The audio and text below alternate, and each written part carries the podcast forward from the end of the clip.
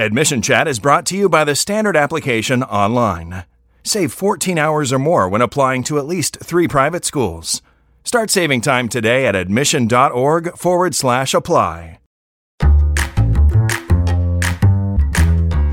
Welcome to Admission Chat. Let's talk about the waitlist.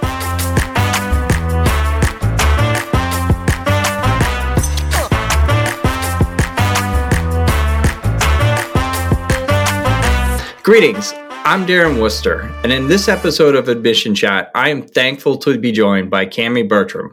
She's the founder and president of Campus Direction, a top class educational consulting firm. Cammie, thank you so much for being here with me today. Well, thank you, Darren. Great to see you again. I'll introduce myself. I'm Cammie Bertram and live, lived and worked in Fairfield, Connecticut for the last 40 plus years. But my career as an educational consultant came rather naturally uh, as I was born and raised on a boarding school campus. And my father taught the classics, became admissions director, and uh, eventually associate headmaster of the school. So, an admissions office was rather my childhood playground. And in a nutshell, independent schools, and particularly boarding schools, are in my bones and in my blood. it, it is just the most gratifying career I could ever imagine. I began my career in 1994 after our own four kids had gone off to secondary school. And I was blessed to have a really phenomenal mentor by the name of Don Dunbar. Don invited me to become his boarding school advisor and learn also about college placement at Dunbar Educational Consultants nearby here in New Canaan, Connecticut. I remained with Don for eight years, and he had started his educational consulting business after teaching at Andover and at St. Paul's schools. And he also was the college placement advisor there. So he had a great deal of personal and professional experience. And I always use one of Don's mantras to this day for parents and students who are concerned about college acceptances. And this mantra holds true. It goes, it's not where you go to school, it's how well you do where you are when you're preparing for college.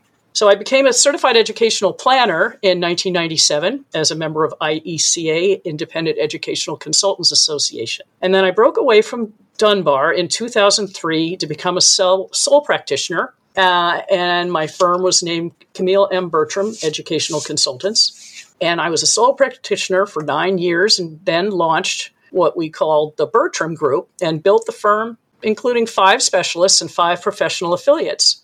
But after 10 years of uh, managing 10 advisors and a few employees, it was time for me to return to being a sole practitioner. I wanted to focus on really what I love most in my life, which is advising families to find the right fit for their child. So, Campus Direction has enabled me to launch my last hurrah and probably the last chapter of my educational career. So, I'm very, very happy to be able to share whatever knowledge I have with my audience.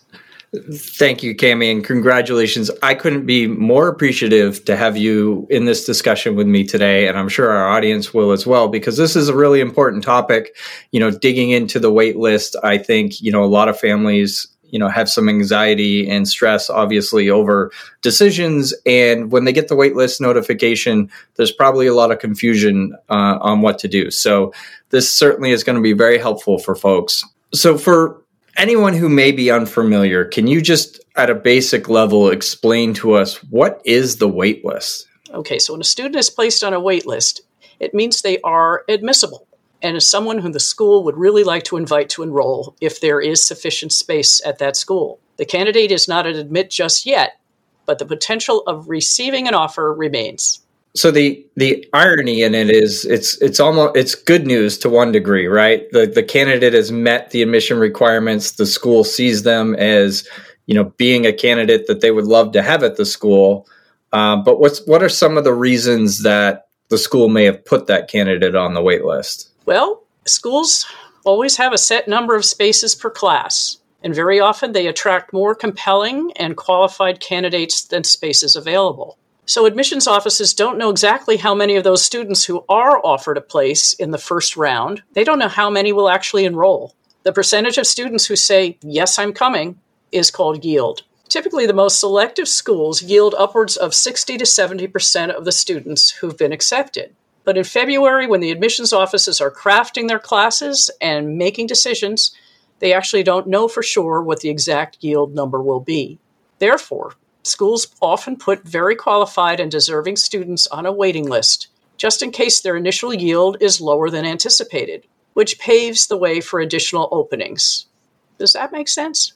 Yeah. So if I understand that correctly, the school has X amount of openings and they assume a percentage of students that they invite to their school are going to accept which you know that's a number they probably know historically and it's probably pretty cons- pretty consistent i would imagine so they invite you know candidates plus a percentage higher than what they could actually fill to attend their school knowing that not everyone's going to accept but for them the wait list is a safety net um, should more students not accept that they initially accepted, they can then go back to those candidates and say, "Great news! We have an opening. We would love your child to attend." Is am I understanding that correctly? You have it perfectly. Thanks, Darren. Good, good. Um, the interesting thing to me in this is that there's no sort of well, I guess there are a few standard ways, but how one school manages a waitlist or utilizes a waitlist may not be the same as another. Can you explain for us? you know, what's the difference between a ranked waitlist or a wait pool? Good question, Darren.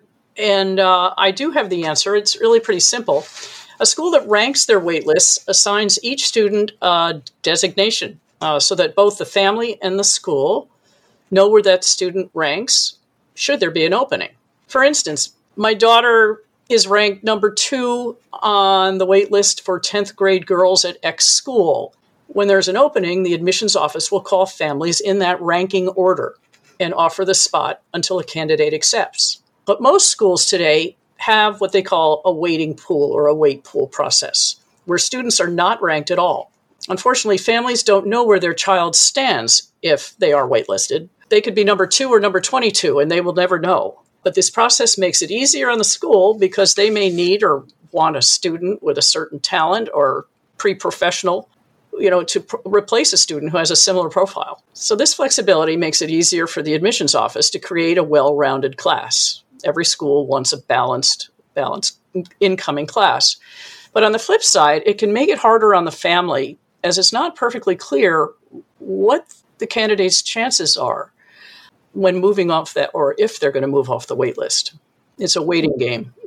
Uh, yeah, so if I understand that correctly with the waiting pool, they're getting the flexibility. So the school has a cello player that left, and then now they need another cello player. And fortunately, there's a cello player in the wait list or wait pool. Exactly. So that person gets admitted. There's no real hierarchy, it's based on needs.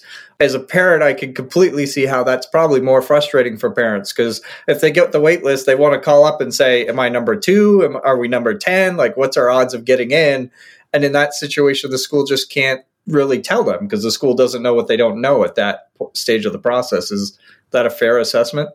It is indeed, and that's it's it's at that March 10th time that I get inundated with calls, and I beg the families, please don't bother the admissions directors. Be patient. That's the that's the the mantra. Be patient. Let's let's change tact a little bit here um, to a subject I'm sure you've had to consult parents on a lot. You know the the students go through a lot to apply for schools you know from writing their essay to going to the tours to you know uh, doing the interviews and some kids love that part of it some kids get super nervous. Uh, but you know their hopes are you know to get into these schools as well. And there's probably a lot of disappointment that comes you know with getting the wait list or uncertainty. How do you help parents or encourage parents to explain the waitlist to their children it's really difficult, Darren. But I always try to emphasize that being waitlisted is not a death sentence. It's not a denial. They have a chance. And it should be interpreted very positively uh, because the school wants you. Uh, they believe in your abilities, they are, you're qualified, and you are admissible. But there is a likelihood if more space is open, you'll be plucked from that waitlist and admitted. So be patient and trust the process, is what I try to teach my families it is it is the ultimate irony uh, to some degree in that the school is saying we'd love to have you, uh, but unfortunately there's just not space at the moment.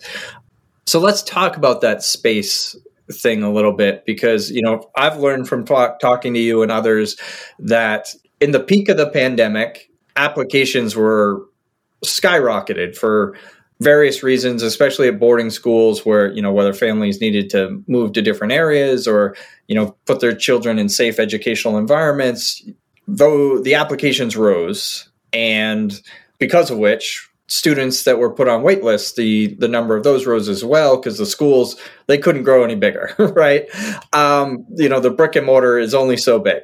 So we're out of the pandemic for the most part what's happened? You know, have we gone back to pre-pandemic application numbers and waitlist numbers, or is it still above and beyond, you know, what you would have seen before the pandemic? You nailed it when you said the applications have skyrocketed, and they continue to do so. In my 30 years of consulting, I've never seen schools with some of them three times as many applications as they're receiving. You know, and public schools didn't share the success of the in person learning that independent schools did uh, during the pandemic.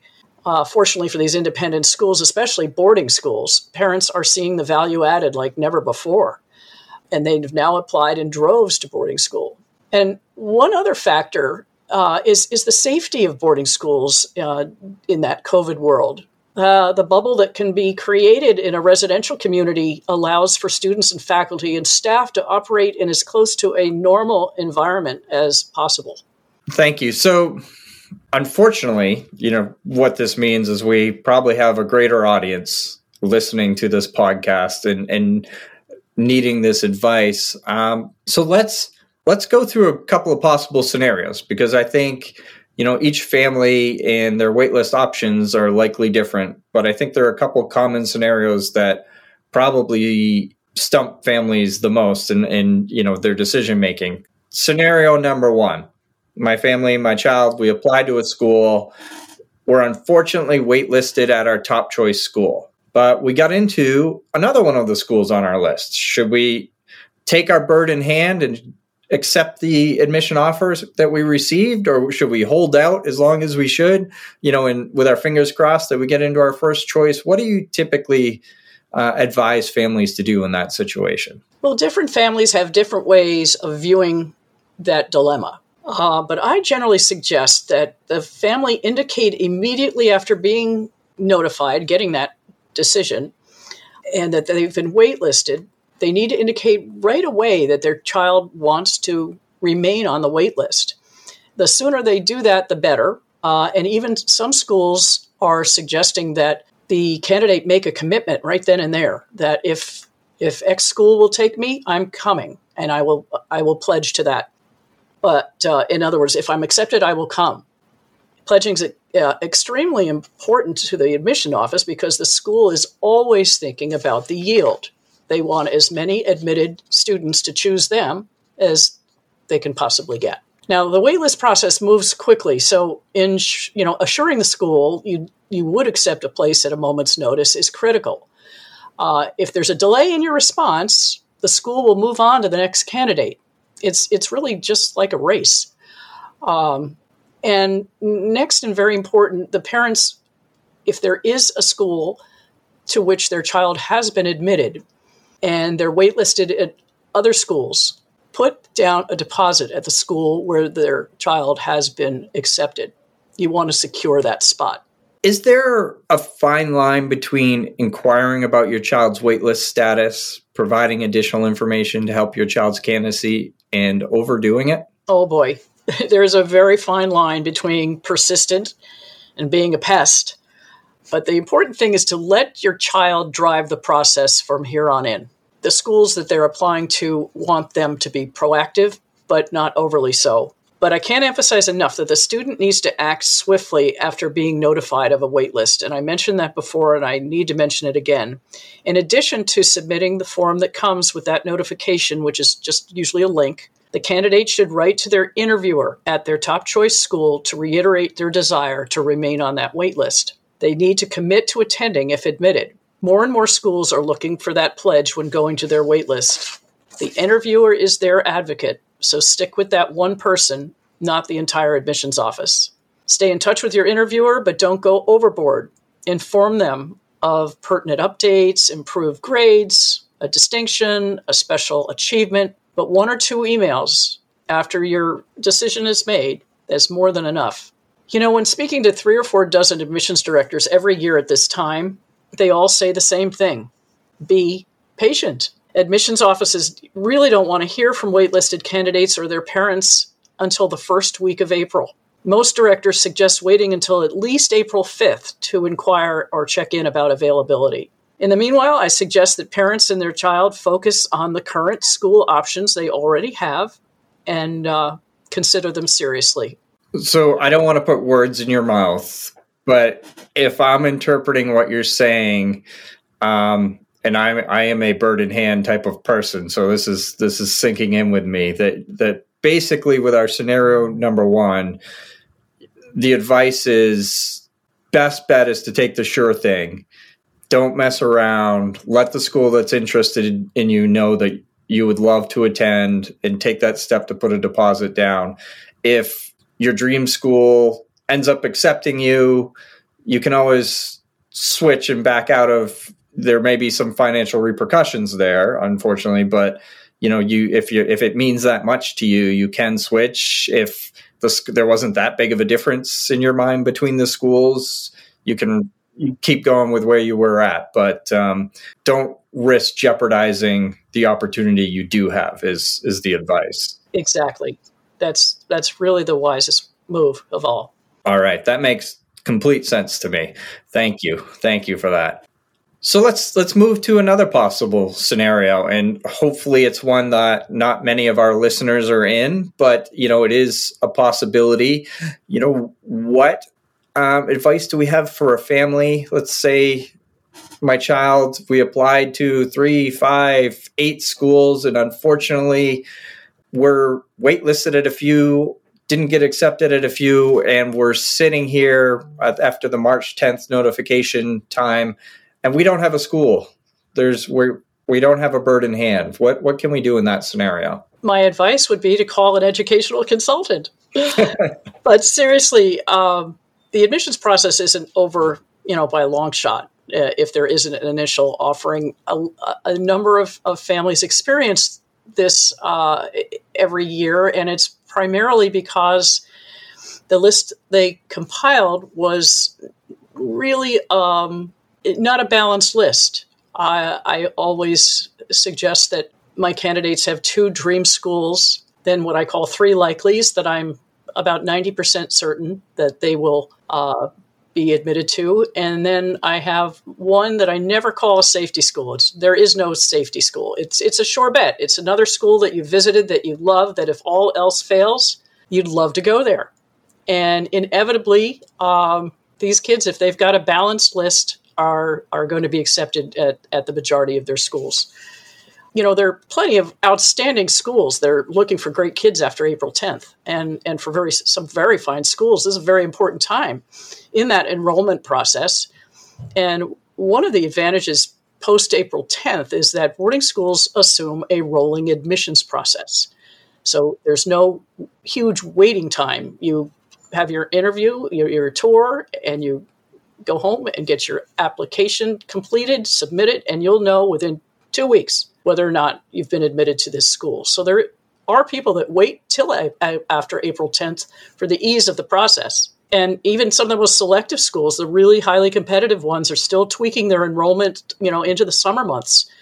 So, you know, and I always have said some of our finest gems come along in June and July. Uh, so don't despair. There's a fine school out there for every student, and you got to trust the process and trust your consultant. Cammie, I'm really glad that you bring up rolling admissions. My perception, and I, I'd love to hear if you if you think this is true or not, but just my casual observation is there seems to be more and more schools either doing rolling admissions or essentially a second admissions period where they kind of go through the process again for a second time in late spring, you know, early summers.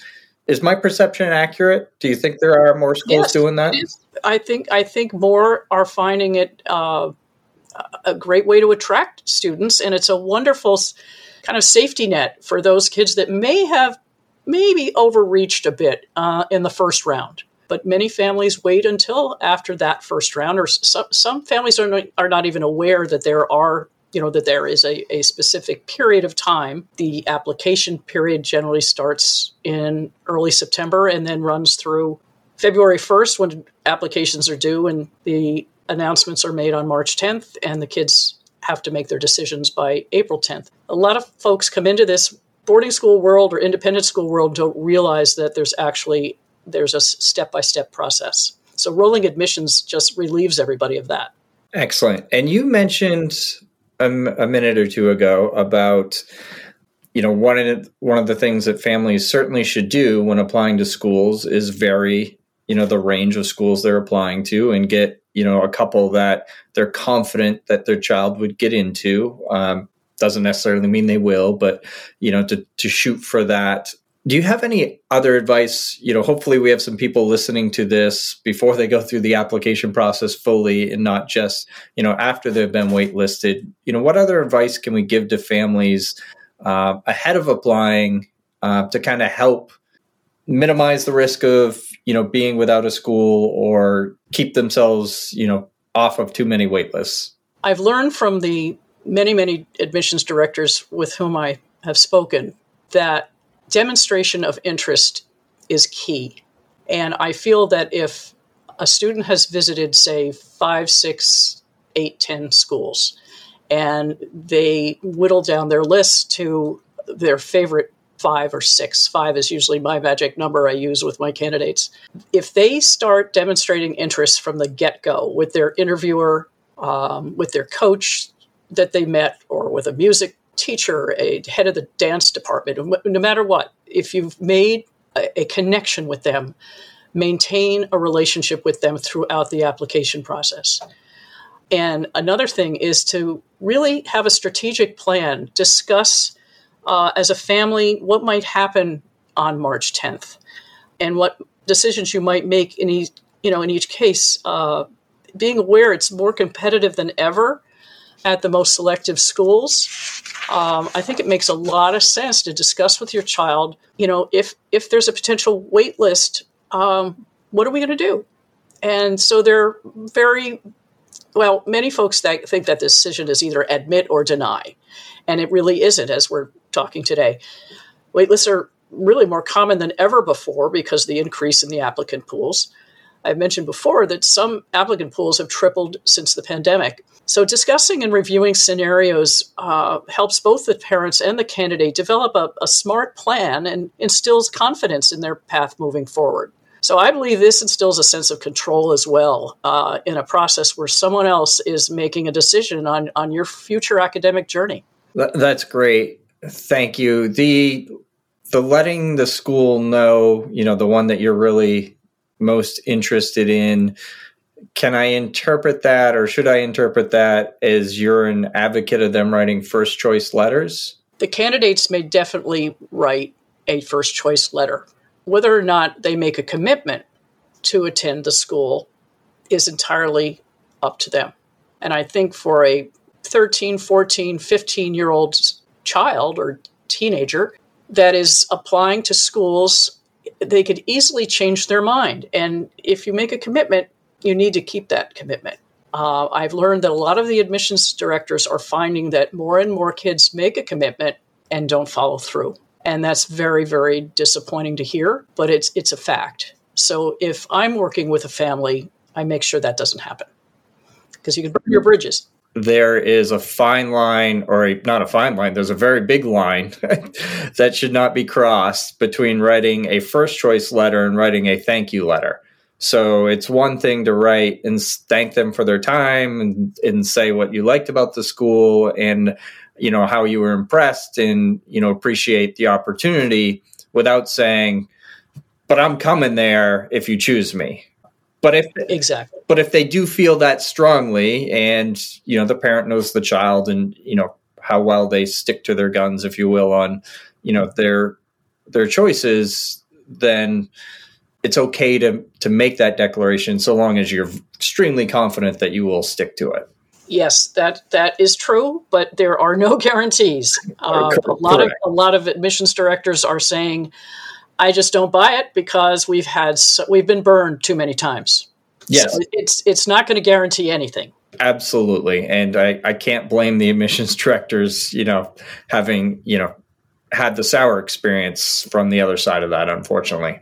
Um, Cammie, I want to thank you one more time for joining me today. Uh, I think this is going to be super beneficial for so many people. Before we part, do you have any final words of advice for families that are weighing their options when waitlisted?